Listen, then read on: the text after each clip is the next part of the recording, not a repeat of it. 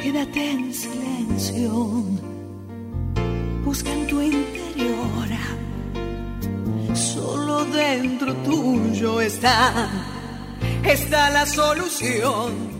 Le doy gracias al universo por este nuevo encuentro, amigos, en donde volvemos a estar a solas.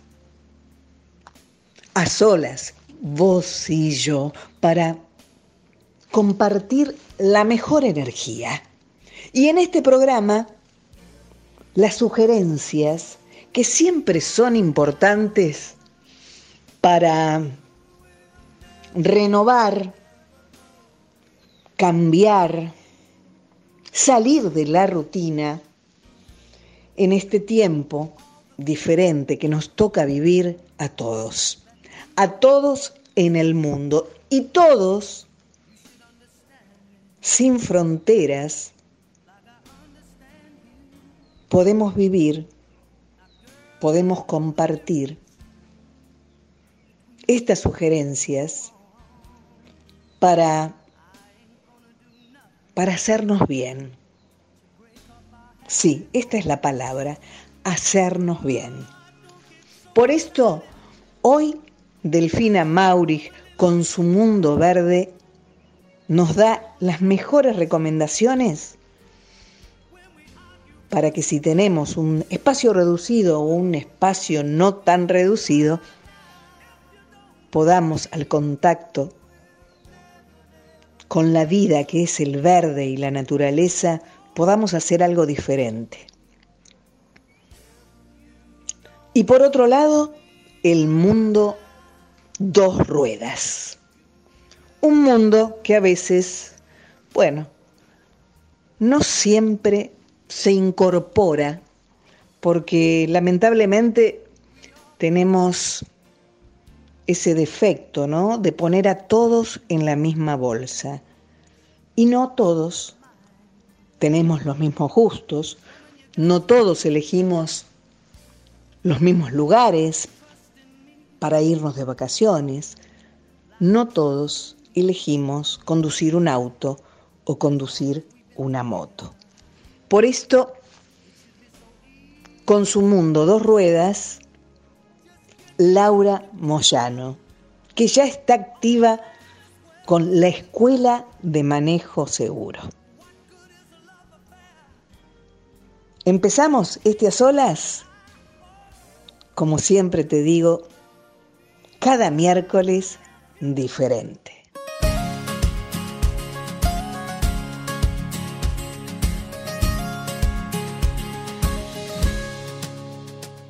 Yo no voy a avergonzarme de estas lágrimas, ni callar mi corazón, ni rendirme en el perdón, porque es sincero lo que soy.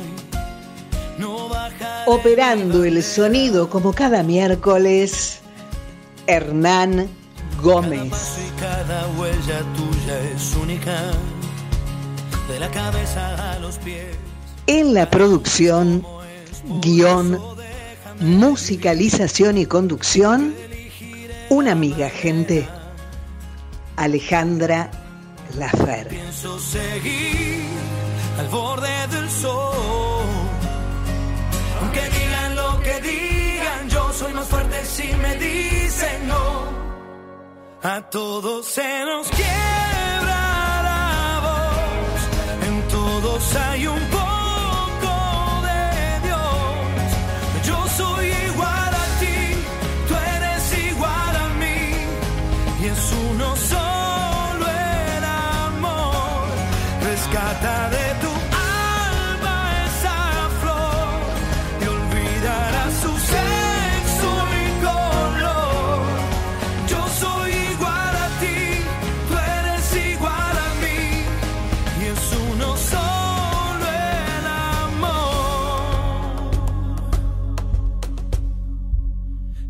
más de una visión de la película, otros modos de mirar, muchas formas de escribir y nadie tiene la verdad. Las voces son infinitas. No voy a cambiar la historia de esta América. Suena fuerte mi canción. Yo defiendo la razón y a solas, vos y yo, con Alejandra Lafer. Hola, soy Alejandra Lafer y te doy la bienvenida a mi podcast. Y te invito a descubrir a solas, vos y yo. Magazine cultural, reflexivo, inclusivo, con especiales a solas. Y en este tiempo, como siempre, tiempo nuevo últimamente, infinito, por algunos momentos que parece, han salido, bueno, opciones eh, en esta cuarentena eterna de actividades que por ahí no, no estábamos acostumbrados a realizar, ¿no? Por ejemplo, nos dedicamos a cocinar, eh, descubrimos sabores nuevos, eh, de repente el tejido, que era algo que tampoco lográbamos este, concretar, ahora lo hacemos. Y aquellas personas que tienen espacios libres en donde pueden gozar, aunque sea de un pequeño jardín, comienzan a pensar en la idea de hacer una huerta. ¿Qué mejor que Delfina Mauri para que nos cuente cómo hacerla? Bienvenida, Delfina. ¿Cómo estás, Alejandra? ¿Cómo, ¿Cómo, se... te, ¿Cómo te trata la cuarentena? Ah, no, no te puedo explicar cómo. Más o menos igual que a la, a la gran mayoría. Realmente sí, sí, realmente es, es una realidad impensada y, y, bueno, si bien aquí en la ciudad de Buenos Aires están abriendo mucho más, se está flexibilizando, ¿no? Todo el tema de, de actividades, claro. que es tan importante. Más que nada, la gente de Delfina está desesperada por empezar a trabajar, ¿no? Exactamente, exactamente. Hasta ahora han estado trabajando en la casa. Hay mucha gente que ha encontrado eh, cosas nuevas, como dijiste vos en la presentación. Eh, noto en Facebook eh, mucha gente descubriendo eh, sabores a partir de lo que ha sembrado en su casa, eh, cosa que anteriormente, digamos, por ahí no se les daba, pero bueno, han ido descubriendo que pueden guardar una semilla de lo que consumieron y que eso se puede reproducir y que no es tan difícil como lo imaginaban no es tan difícil. Es, podemos hacer una cierto. huerta en un balcón, podemos hacer una huerta en maceta, o sea, no vamos a cosechar este ni papa ni ni cosas así, eh, zapallos, digamos, en un balcón no lo vamos a poder poner, pero podemos tener eh, aromáticas, este, sí en una maceta podemos tener, qué sé yo, eh, remolacha, podemos tener alguna que otra zanahoria, quedan lindísimos en los balcones, por ejemplo, las arvejas. Ajá. La arveja tiene una flor blanca como las arvejillas. Mira vos. Entonces, podemos tenerlas en maceta perfectamente, se va a enredar sobre eh, la baranda del balcón y vamos a poder comer nuestras arvejas que van a estar más que deliciosas. Qué bueno. Podemos lo que yo no, sí, per perdón, perdón aparte que... que... son tan ricas, recién eh, cosechadas, las podés comer crudas en una ensalada, por ejemplo. Ajá, muy, bueno, muy rica. se nos cruza un poquito el diálogo, pero bueno, esto es parte de, de, de, de estar transmitiendo de esta manera, ¿no? De comunicarnos de esta manera. Eh, Delfina, esto de mezclar de repente, suponte frutillas, con, sí. con algo que no es dulce. ¿Estas mezclas locas también se pueden hacer en espacios reducidos? Sí, perfecto. Yo, por ejemplo, tengo las frutillas como borde de cantero en los iris germánicos. Ajá. No hay problema. Uno lo... Tengo, por ejemplo, espárragos, eh, todo un borde en la pileta, este, bastante grande, debe tener más o menos unos 5 metros, eh, hacen la espalda a un cantero de eh, amarilis y cefirantes. Los cefirantes son esas eh, azucenitas chiquititas blancas. Ajá. Muy linda, o sea, adelante tengo bulbos y la parte de atrás tengo espárragos. Eh, la rama del espárrago, o sea, lo que nosotros comemos del espárrago es el brote. Ajá. Y si por ahí han crecido durante la noche, que ya se abrieron y hacen la ramita, es un helecho. Ah, Es muy plumoso. qué loco. Entonces le va a... ¿Cómo? Qué loco, ¿no? No, sí, no, que hizo un ruido el teléfono, por eso dije como... Este, no, no, le da, digamos, a la planta, a cuando florecen los amarilis, cuando están florecidos los cefirantes, que más o menos como son bulbo, florecen parejo, les da un marco precioso. Y vamos a poder comer, por ejemplo, en el caso nuestro, empezamos a comer espárragos apenas se inicia la primavera, que empieza ya a calentar un poco la tierra, uno les da humedad y salen los brotes.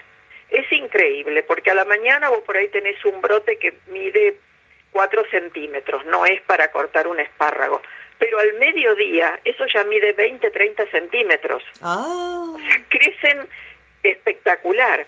Por eso digo, por ahí a la noche sale algún brote que ya se hizo, ramificó, entonces para comer no, no sirve. Claro. Pero después estamos, estuvimos comiendo espárragos hasta los primeros fríos. Mirá es increíble vos. cómo se reproducen. Y- Y uno lo puede tener perfectamente en un cantero, perfectamente en un cantero. Ajá. O sea, este, vamos a ir mezclando, este, que es lo que yo estoy haciendo en este momento, mezclando eh, flores y este, eh, hortalizas, verduras de consumo. Por ejemplo, todo el borde de un cantero con los radiquios rojos. Bien. Quedan preciosos.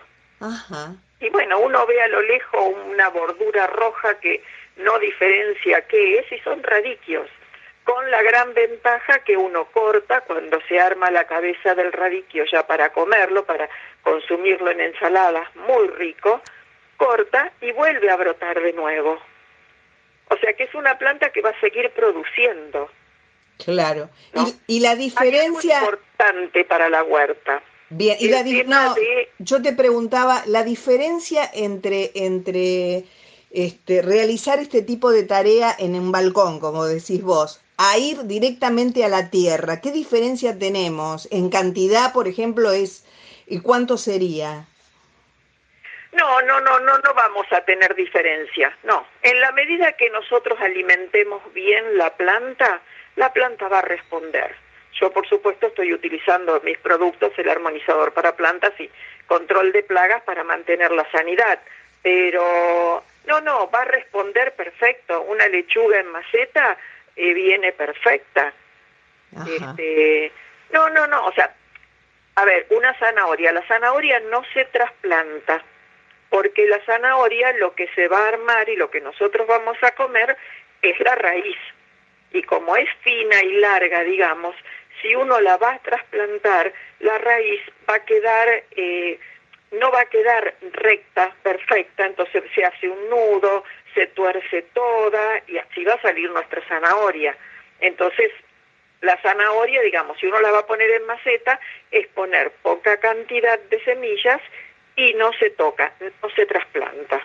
Ajá. Pero el resto, por ejemplo, lechuga, eso es lechuga, tomate, pimientos, este, todo eso se, yo personalmente lo hago primero en una bandeja de siembra y después lo voy traspasando, utilizo los vasitos de café o los vasitos de cumpleaños, donde ahí le voy dando a la planta eh, tiempo a que se desarrolle bien.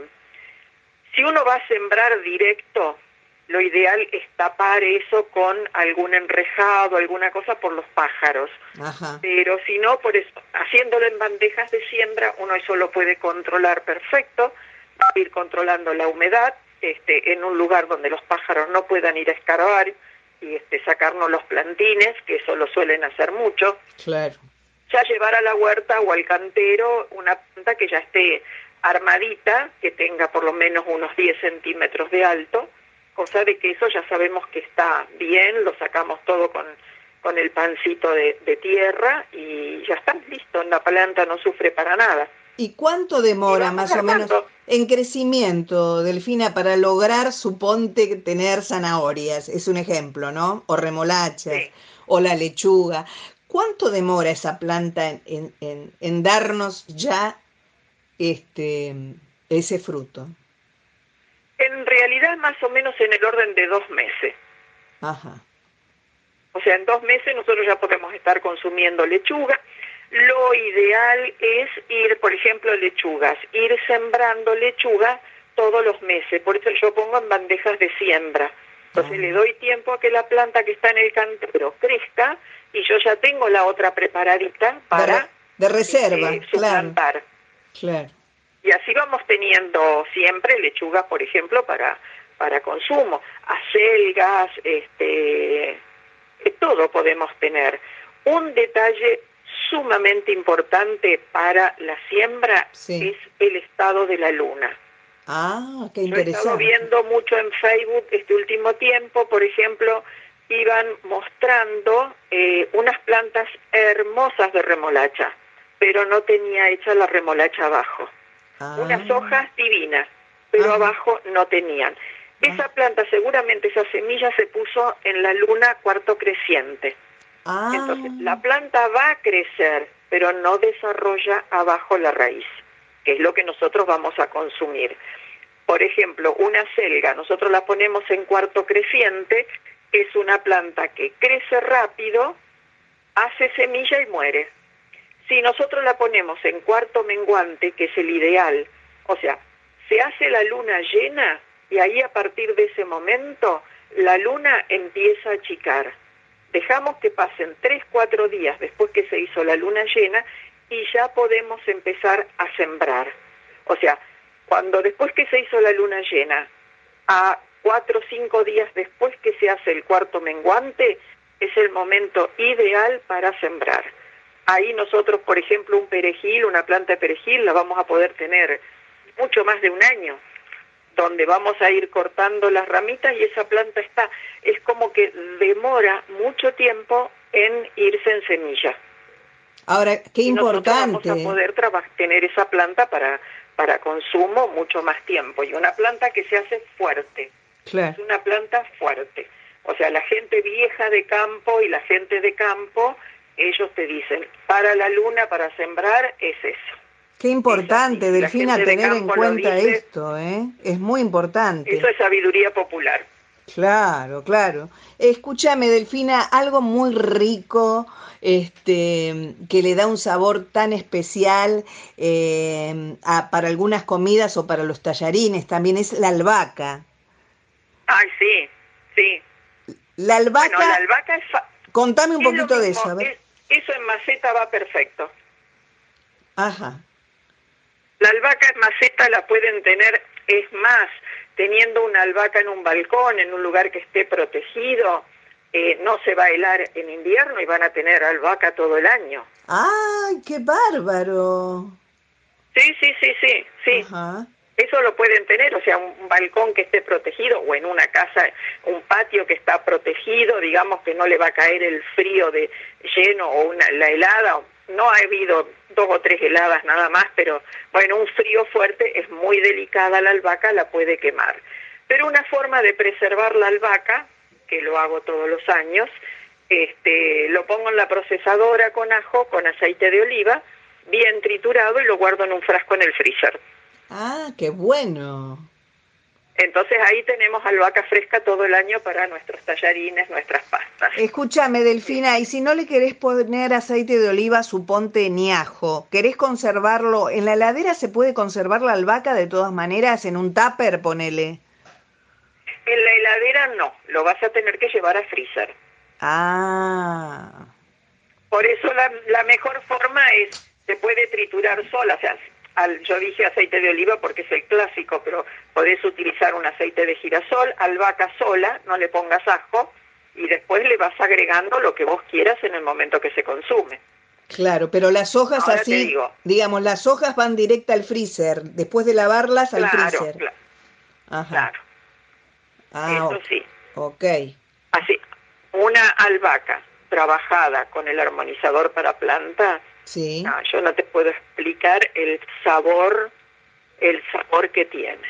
Ajá. Es muy intenso, es es otra cosa. O sea, la hoja se hace mucho más gruesa, más carnosa, más aceitosa, pero riquísima. Tiene, muy, muy rica. Claro, tiene otra consistencia también, ¿no es cierto? Totalmente, totalmente. O sea, va a agrandar el tamaño de las hojas y sí, la consistencia de las hojas es diferente y lógicamente el, el sabor es bien intenso. Bueno, bien, bien, bien intenso. Por supuesto entonces que para tener una huerta maravillosa tenemos que usar buenos productos que protejan todo lo que sembramos. Para eso... Todo lo que sembramos y que nos proteja a nosotros. O sea, Claro. esto es orgánico, natural, y sí- pero no es tóxico, nada. O sea, estamos, yo estoy trabajando con las mismas esencias florales que se puede trabajar una persona. O sea, Bien. esa es la ventaja que nosotros tenemos. O sea, sacamos de la huerta y consumimos. Claro. No hay peligro, nada, nada. O sea, si uno tiene tomate, vos podés sacar el tomate, este, por ejemplo, a mi nieta le, le encantan los tomatitos cherry. Yo le siembro tomates cherry para ella. Y ella, la delicia de ella es cortarlo de la planta y comérselo en el momento. Entonces, eso los niños lo pueden hacer perfectamente, no hay riesgo, no hay peligro. Claro. Y la claro. cara de felicidad que pone es, es la felicidad de la abuela. Y es un disfrute total, ¿no es cierto? Claro. Claro, Claro. claro, claro, claro. Bueno, No, Delfina, no, no. Le, Para le los co- chicos es un juego. le contamos, le contamos a los oyentes cómo te encuentran. Me van a encontrar en Facebook como Delfina Maurich, Maurich con G de gato al final. Me van a encontrar en mi página, también es www.delfinamaurich.com.ar. Ahí hay mucho material, hay un espacio que está dedicado por exclusivamente a huerta. Pueden este, entrar, pueden mirar, bueno, cualquier consulta lo hacen por la misma página. Delfina, para los primerizos, ¿qué recomendás vos? ¿Qué, ¿Con qué se puede empezar? Mira, a los primerizos les gusta mucho empezar con aromáticas.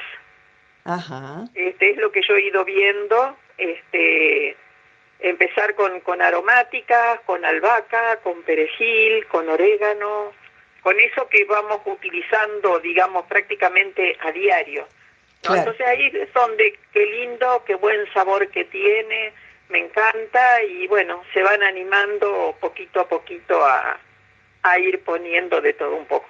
Aparte es fácil, yo siempre les digo, por ejemplo, vos te co- cortaste un tomate, no importa que ese tomate no tenga gusto a nada, como lo que normalmente uno va a comprar en la verdulería, junta esas semillas igual. Y ese tomate, luego, trabajado con las esencias florales, va a incrementar el sabor y van a decir, no, no puede ser que haya sido semilla de ese tomate que no tenía gusto a nada. Qué O sea, bárbaro. no es necesariamente uno tiene que salir a buscar semillas y todo. Eh, podemos empezar con eso que tenemos ahí cerquita. Abrimos un pimiento, juntemos las semillas del pimiento. Por ahí no nos va a salir un pimiento de medio kilo como el que compramos, nos va a salir más chico, pero ese pimiento es nuestro y el sabor va a ser totalmente diferente. Así que Bien. se pueden probar. Algo fácil, por ejemplo, compramos cebolla de verdeo, ¿sí? Sí. eh, tiene la raíz abajo, bueno, cortamos desde la raíz para arriba dos centímetros. Eso lo plantamos. Y ahí al toque tenemos nuestra planta de cebolla de verdeo. Qué bárbaro. Qué maravilla. Hay que empezar a, a utilizar esas cosas que normalmente se tiran. Este, Sí. No, no, no, se recicla. Y probar. Un apio, por ejemplo, a veces viene también, o lo ponemos con un poquito de agua con armonizador para plantas. Ese apio, la cabecita, lo de abajo, Ajá. va a tirar raíces y eso va a empezar a brotar. ¿Y del ajo qué me contás, Delfina? El ajo. El ajo, mira, el ajo eh, son ajos que están modificados genéticamente. Ah, Entonces, si nosotros utilizamos un diente de ajo de lo que estamos comprando, nos va a salir una planta como si fuera un ajo porro, No. pero no es de cabeza de ajo. ah. No, no, no hace cabeza. Ya lo probé, Y dije, qué raro, porque mi papá ponía los dientitos de ajo y sacaba unos ajos espectaculares en la huerta. Y bueno, un señor que vende, este, porque un día le veo y le digo, ¿qué haces? ¿Vendés ajos ahora? La gente de todo bulbos. Y me dice, entonces me explica, este, sí, sí, me dice, pero de esto cuando vos los plantes te va a salir la cabeza de ajo y él fue el que me hizo toda la, la explicación. Digo, tenés razón porque yo sacaba ajo porro, o sea, es un poco más fuerte que el sabor del ajo porro, se usa para el puchero, para hacer este, no hay problema. Pero yo quería mi cabeza de ajo y no lo logré. Bueno, nos queda eso pendiente. mucho. Delfina, nos queda eso pendiente, entonces, lograr... lograr una, una, no, no, estoy esperando que ellos traigan en el momento, viste, ya me prometieron que me van a, a mandar este una cabeza de esos ajos para poder este poder hacerlo. Bien, bien. Bueno, eh, eh, mm, para cerrar, eh, yo diría que podemos tener una excelente huerta con resultados maravillosos, acompañada, por supuesto, por buenos productos, productos orgánicos, naturales, que no hacen ningún tipo de daño, y esos productos los pueden encontrar escribiéndote ya sea por vía Facebook, por mensaje privado, entrando a tu página, Delfina Mauri. ¿Es así? Así es, así es, perfecto como lo has dicho. Delfina, gracias por ser parte de Las Olas como siempre. Eh, te mando un fuerte, fuerte abrazo y seguimos compartiendo, bueno, este momento que algún día, supongo yo, no sé qué pensarás vos, llegará a su final, ¿no? Todo tiene un final, lo único que tenemos que pedir es que esté cerca. sí. Sacar, Eso es así. sacar, sacar lo positivo de lo negativo es lo más importante, ¿no es cierto? Totalmente, totalmente. Sí, en algún momento se va a acabar. Vamos a ver, esperemos que sea pronto, que sea pronto y que los argentinos tenemos una condición, somos, ay, perdón, somos muy familiares, somos muy este, de, juntarnos, muy, bueno, y se está extrañando, se está extrañando todo eso. Pero bueno, no hay mal que dure 100 años, decía mi abuela, así que tengamos paciencia. Así es, y son dichos que realmente ahora más que nunca están presentes. Total, total. Bueno, un abrazo fuerte. muchísimas gracias. Hasta siempre. Y la fe, amigos, es lo que jamás debemos perder. Digamos, yo tengo fe. La fe realmente lo transforma todo. Porque al tenerla, además, hizo que deseamos con el corazón eso que pedimos desde lo más profundo de nuestro ser, yo te aseguro, se nos da. Porque el universo, o oh Dios, Dios Padre, como vos quieras llamarlo, nos escucha. No te olvides, jamás pierdas la fe. Y canta conmigo, yo tengo fe. Yo tengo fe que todo cambiará, que triunfará por siempre el amor. Yo tengo fe que siempre brillará la luz de la esperanza no se apagará jamás. Yo tengo fe, yo creo en el amor. Yo tengo fe, también mucha ilusión. Porque yo sé, será una realidad el mundo de justicia que ya empieza a despertar. Yo tengo fe yo creo en Dios.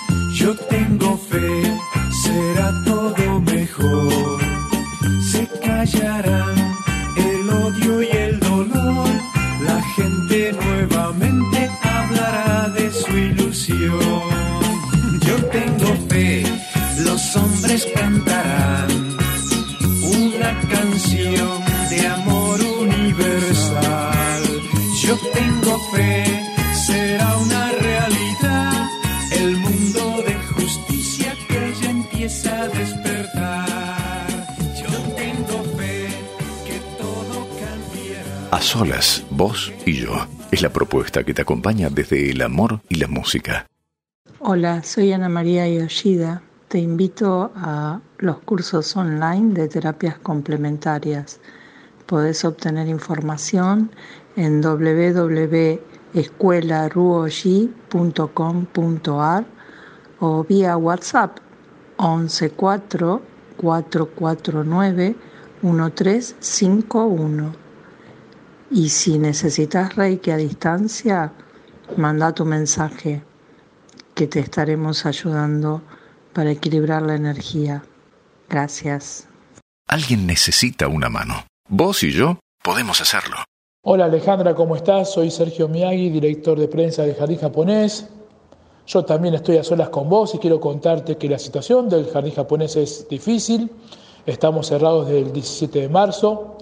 No recibimos subsidios y como nos autofinanciamos nos tuvimos que reinventar y desde la web estamos ofreciendo entradas anticipadas al 50% con un vencimiento del 31 de marzo del 2021, cenas anticipadas del restaurante Jardín Japonés, 4 o 5 menúes exquisitos con precios muy muy accesibles, bonsais y coquedamas del vivero de Jardín Japonés, que es el único lugar que está abierto al público, y hoy funciona de lunes a sábados de 10 a 18 horas.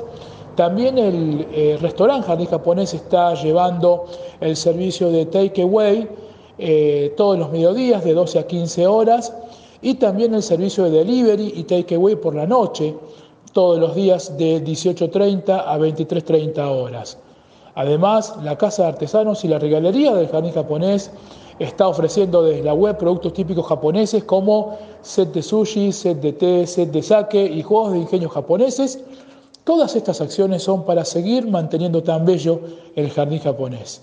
Muchas gracias por estar en este momento eh, tan complicado que estamos viviendo y atravesando desde el jardín japonés. Hola, soy Marta y acá, a solas con vos, quiero invitarte a ser parte de nuestra ONG Saludarnos. Nuestro sueño es que todos sepamos cómo cuidar nuestra salud bucal. ¿Te imaginas? ¿Por qué te invito a vos? Porque para cuidarse hace falta incorporar tres o cuatro hábitos saludables, de esos que se aprenden en la casa, en la escuela, en el barrio.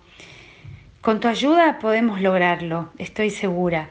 Entra a saludarnos.org y te contamos cómo. Dale, ¿te sumás? Y volvemos en este a solas, diferente como cada miércoles, con la compañía y las sugerencias de Laura Moyano.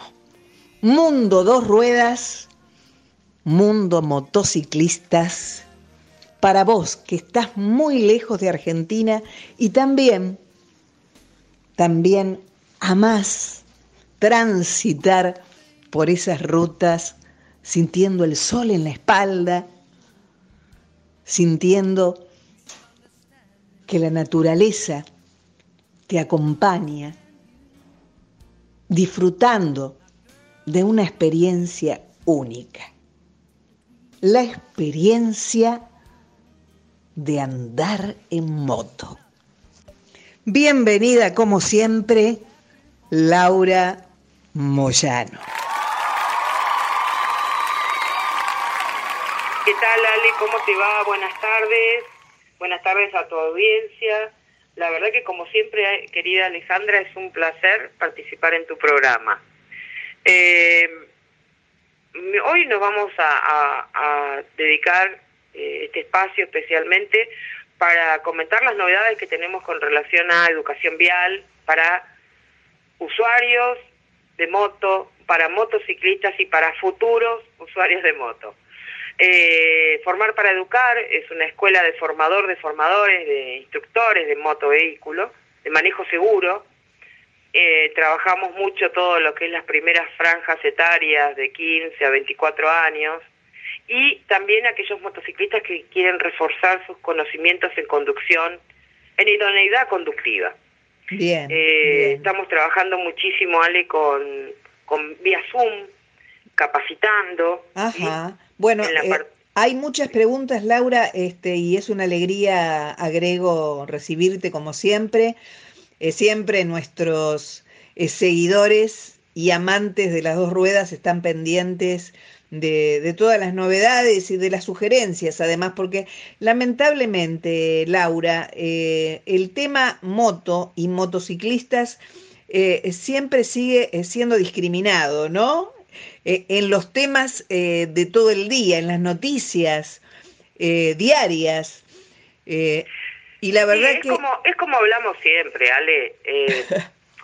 cuando vos no sos un Estado presente durante muchísimos años, yo calculo que más de una década, e ingresa en tu país exponencialmente motovehículos importados a precios accesibles, y sabés que es una franja etaria bastante compleja que ya era estadísticamente hablando una de las más afectadas, que es de 15 a 24 años, sabés que el público se va a volcar a este tipo de transporte, de medio de movilidad sustentable, entonces tenés que trabajar el área, cosa que se está haciendo ahora.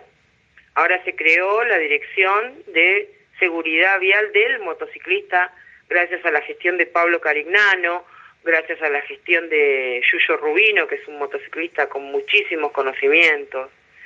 Y Formar para Educar ahí tiene una parte destacada donde apuntamos a la seguridad vial del usuario de moto, del motociclista, del que va a aprender, eh, a través de clases de manejo seguro y aparte clases teóricas, que vos me preguntabas hoy fuera del aire si estamos dando, obviamente que estamos dando capacitaciones. Genial, genial. Ahora muchos se deben preguntar, ¿yo necesito tomar clases para manejar una moto? Mm, de hecho, yo creo que es una de las piedras fundamentales del por qué se producen todos los siniestros viales.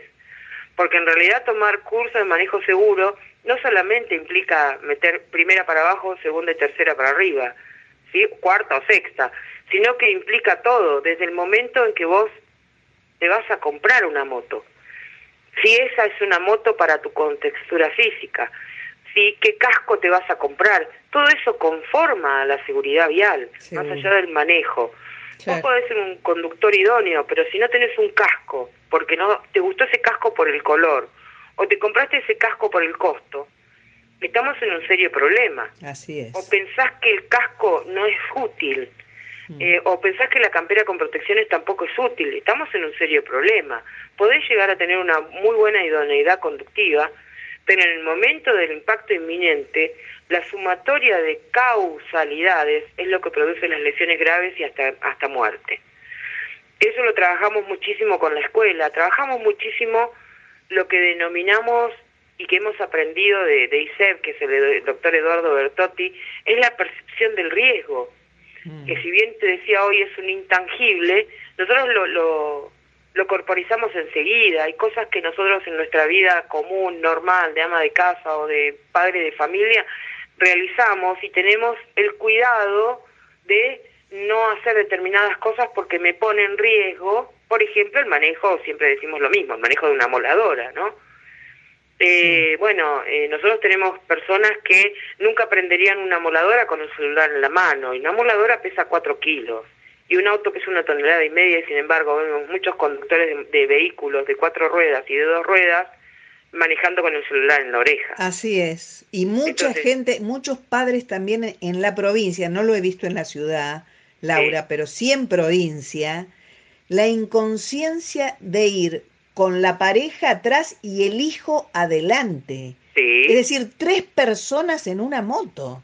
Sí. No, realmente. Bueno, pero eso es, esa es ahí, lo, ahí vos, justo Alejandrí, como siempre, me apretás la tecla. ¿Cómo te explico? Yo, y creo que vos también, y creo que muchísimos de tu audiencia también, inclusive el operador, no no duda de que quiera ese hijo que lleva llevado en el, que lleva sentado en el tanque de nafta.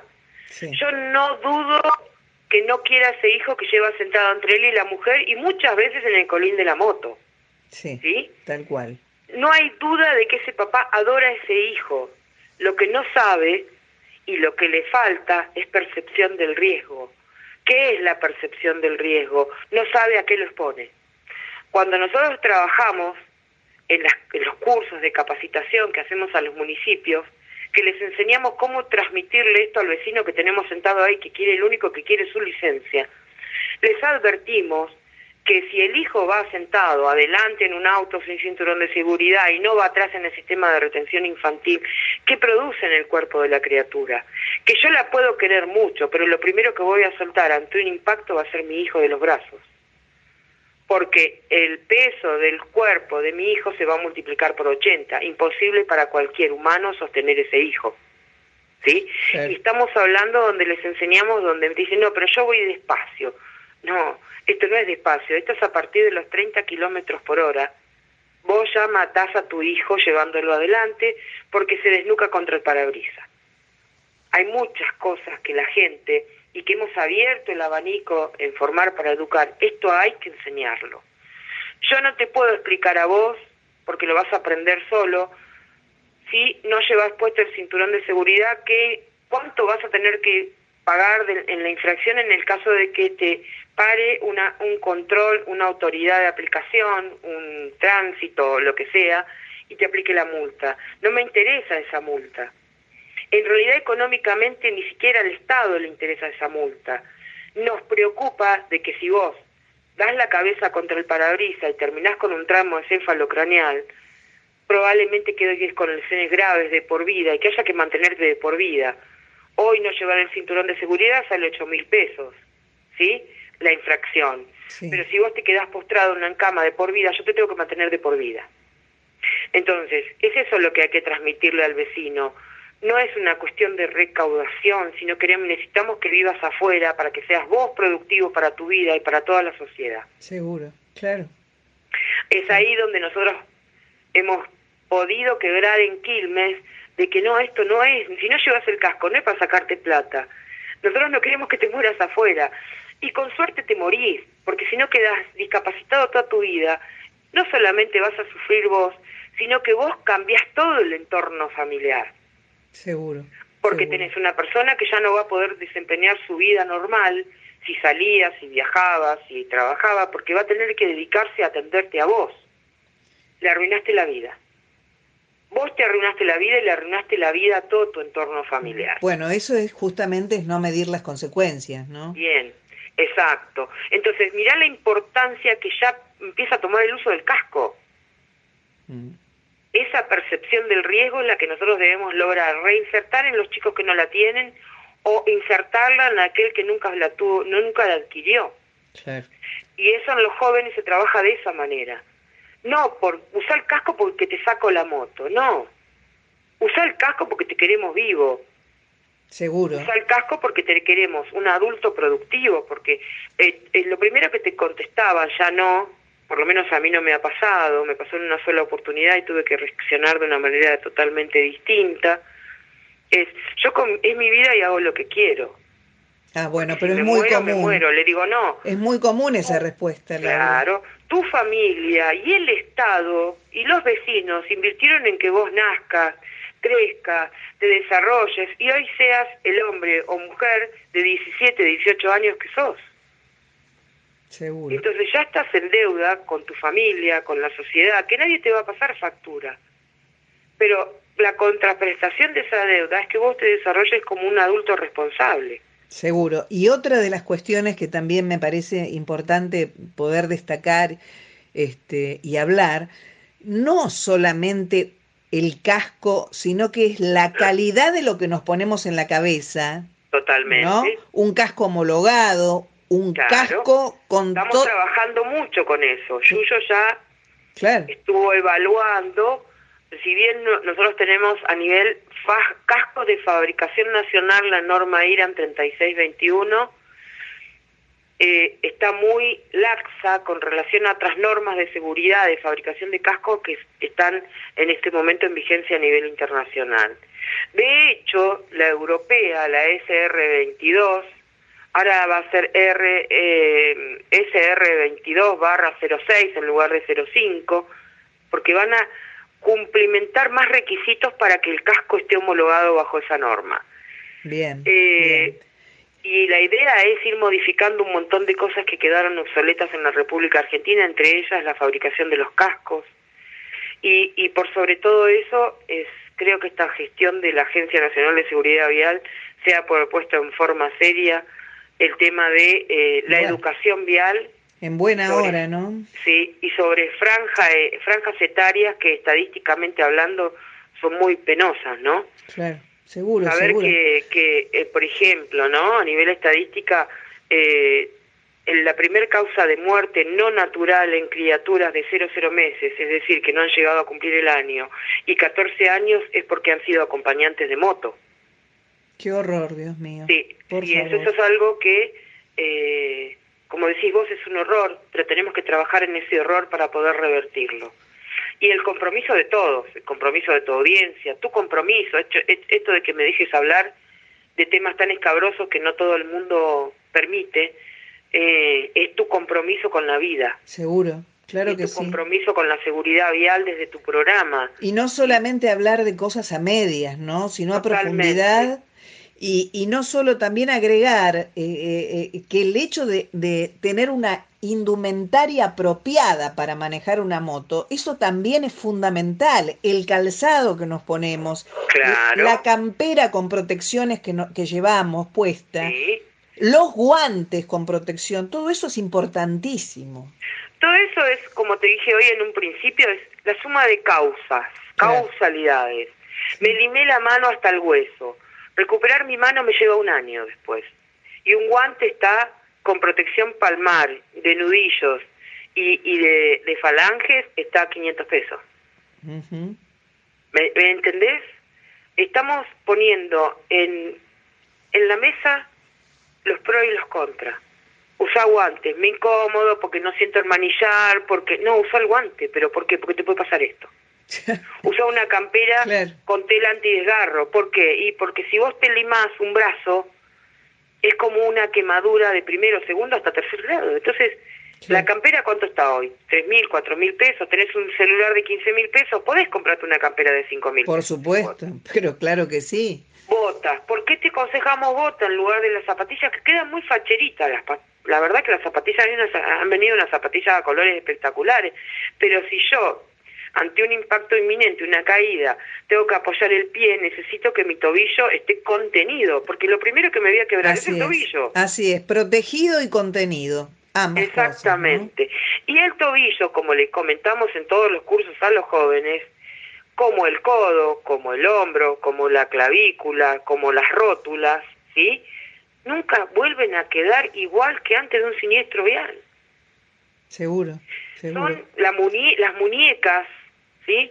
Si yo me rompo la muñeca, por más de que me atienda en una privada o en un estatal de muy buen nivel traumatológico, mi muñeca jamás va a quedar igual que antes del siniestro. Claro, y todo por qué? Porque no te has puesto lo que correspondía, ¿no? Efectivamente. Para, protegerte. Ahora hay que protegerse los pies porque es lo que me mantiene en pie, lo que me mantiene parado. Seguro. yo ya tengo un problema, Seguro. me quebré un fémur, mm, por, que bueno, fue un siniestro vial grave y te quebraste el fémur, tu pierna nunca va a quedar igual. Sí, sí, tal cual. Eh, Laura, una consulta. Este, con respecto a las clases, ¿no es cierto? Sí. Eh, es, ¿Es para determinada edad o es sin límite de edad? No, es sin límite de edad. El que quiera aprender primero de seguridad vial, que es todo este tema que estamos hablando, obviamente, este, mucho más profundo, donde nosotros tratamos de trabajar la, la reinserción en adultos de la percepción del riesgo y la inserción en los jóvenes.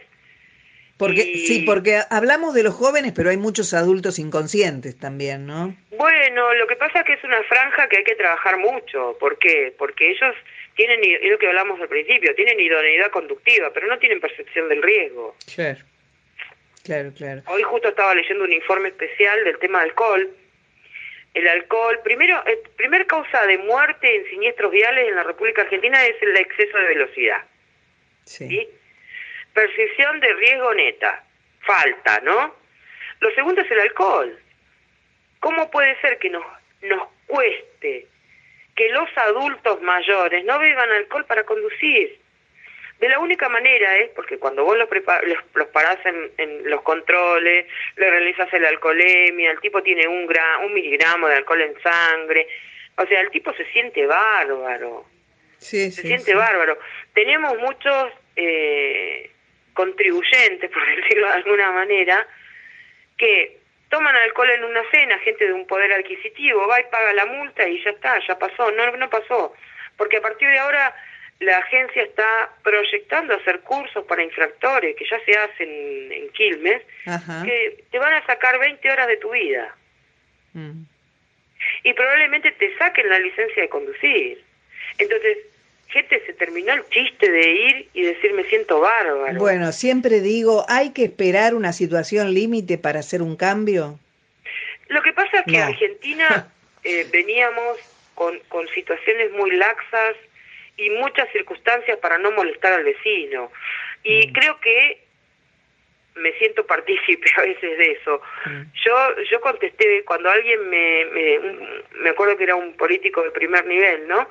Me dijo, no hay que molestar tanto al vecino, porque yo obviamente, imagínate las exigencias, ¿no? Pero exigencias de seguridad y que la ley nos avala.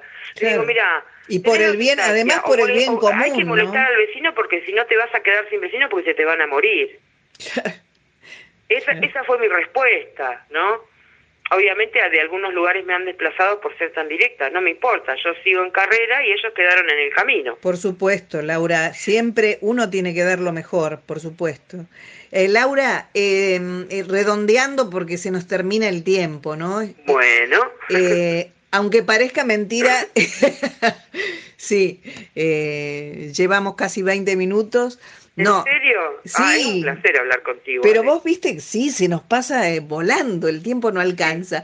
Pero no, lo que quería es invitar a todos los, los oyentes y motociclistas de todo el mundo, porque muchos, aunque estén lejos, pueden sumarse a este Zoom que sale qué días. No, es a pedido eso. Ah. Nosotros estamos haciendo. A ver, ¿cómo es? Charlas, charlas vía Facebook, eh, Facebook eh, de la mano de Motos Argentinas, que es Pedrito Varela, los días jueves a las 16.30. Este jueves el tema va a ser eh, cómo proceder ante un siniestro vial. Ajá. O sea, nos van a enseñar si yo tengo un siniestro o si veo un siniestro, cómo puedo colaborar. Bien, perfecto. Sin, agravar la situación. No, seguro, seguro. ¿Cómo puedo colaborar Bien. y cómo yo puedo evaluarme ante un siniestro vial para no empeorar las cosas. Bien. Porque la mayoría se queda helado, está ahí la persona, no sabemos qué hacer, si le sacamos el casco, no le sacamos el casco, si lo movemos, no lo movemos, bueno. Todo esto, se, eh, todo esto se va a aprender en este, en, esta, en este encuentro virtual. Exactamente, el día jueves por vivo en Facebook de la página de Motos Argentinas TV. Motos Argentinas TV, esta es la página. Sí. Y, em, y además, si quieren un Zoom privado, no se contactan a través de la página para recibir eh, clases de seguridad vial. Perfecto, perfecto. En forma teórica. Esto es muy importante, poder transmitir esto, Laura. Sí. ¿Eh? Es gratuito, gratuito. Todo lo que hacemos nosotros es gratuito. O sea, que se comunican con la página. Miren, deseo una clase virtual de seguridad vial. Si quieren mencionarme, menciónenme, Laura Moyano los chicos me pasan el... y armamos un Zoom y hacemos clases de 40 minutos. Fantástico. Sí, sí, de falta, si me, podemos hablar miles de cosas, eh, en realidad 40 minutos no alcanzan, pero primero, bueno, evaluemos, a ver, eh, nivelemos, bueno, hasta acá sabemos, listo, de a partir de acá pensamos aprender, si hace falta dos o tres Zoom no hay problema.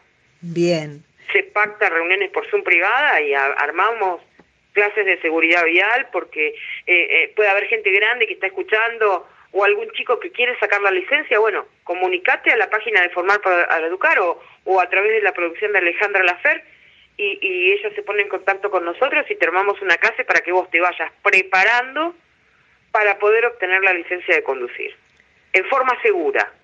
Si algún papá está preocupado porque su chiquito va a sacar la licencia de conducir, que lo obligue a hacer el curso con nosotros. Perfecto. Vía Zoom. Claro, claro, claro. Entonces lo preparamos, le reinsertamos o le insertamos la percepción del riesgo en la cabeza para que él vaya tranquilo y que le dé el auto, le compre un auto, le regale un auto a su hijo, sabiendo que va a ser un conductor responsable. Laura, un placer como siempre tenerte. Sos tan clara al hablar, este, y gracias, gracias por todo lo que das, por lo que sos vos como persona y gracias por ser parte de A Solas vos y yo. Ah, es un placer, es un placer, como siempre. Fuerte, fuerte, fuerte abrazo y que Dios te bendiga. Muchísimas gracias a vos, un abrazo grande a tu audiencia, que Dios los bendiga mucho. Al operador, muchas gracias, que siempre me cuelgo y no le agradezco. Y bueno, eh, nos veremos en la próxima, nos escucharemos en la próxima, querida Ale. Será hasta la próxima entonces. Y llegó la hora de la despedida, amigos. No se olviden lo importante de expresar lo que realmente sentimos, de no guardarnos nada. Lo que guardamos hace daño. Y más que nunca necesitamos estar saludables y con actitud positiva para seguir enfrentando esta situación diferente que nos involucra a todos. ¿Ser feliz se puede? Sí, se puede. Porque el secreto, que no es secreto, está siempre en saber elegir lo mejor para tu valiosa vida. Abrazo para todos. Chao.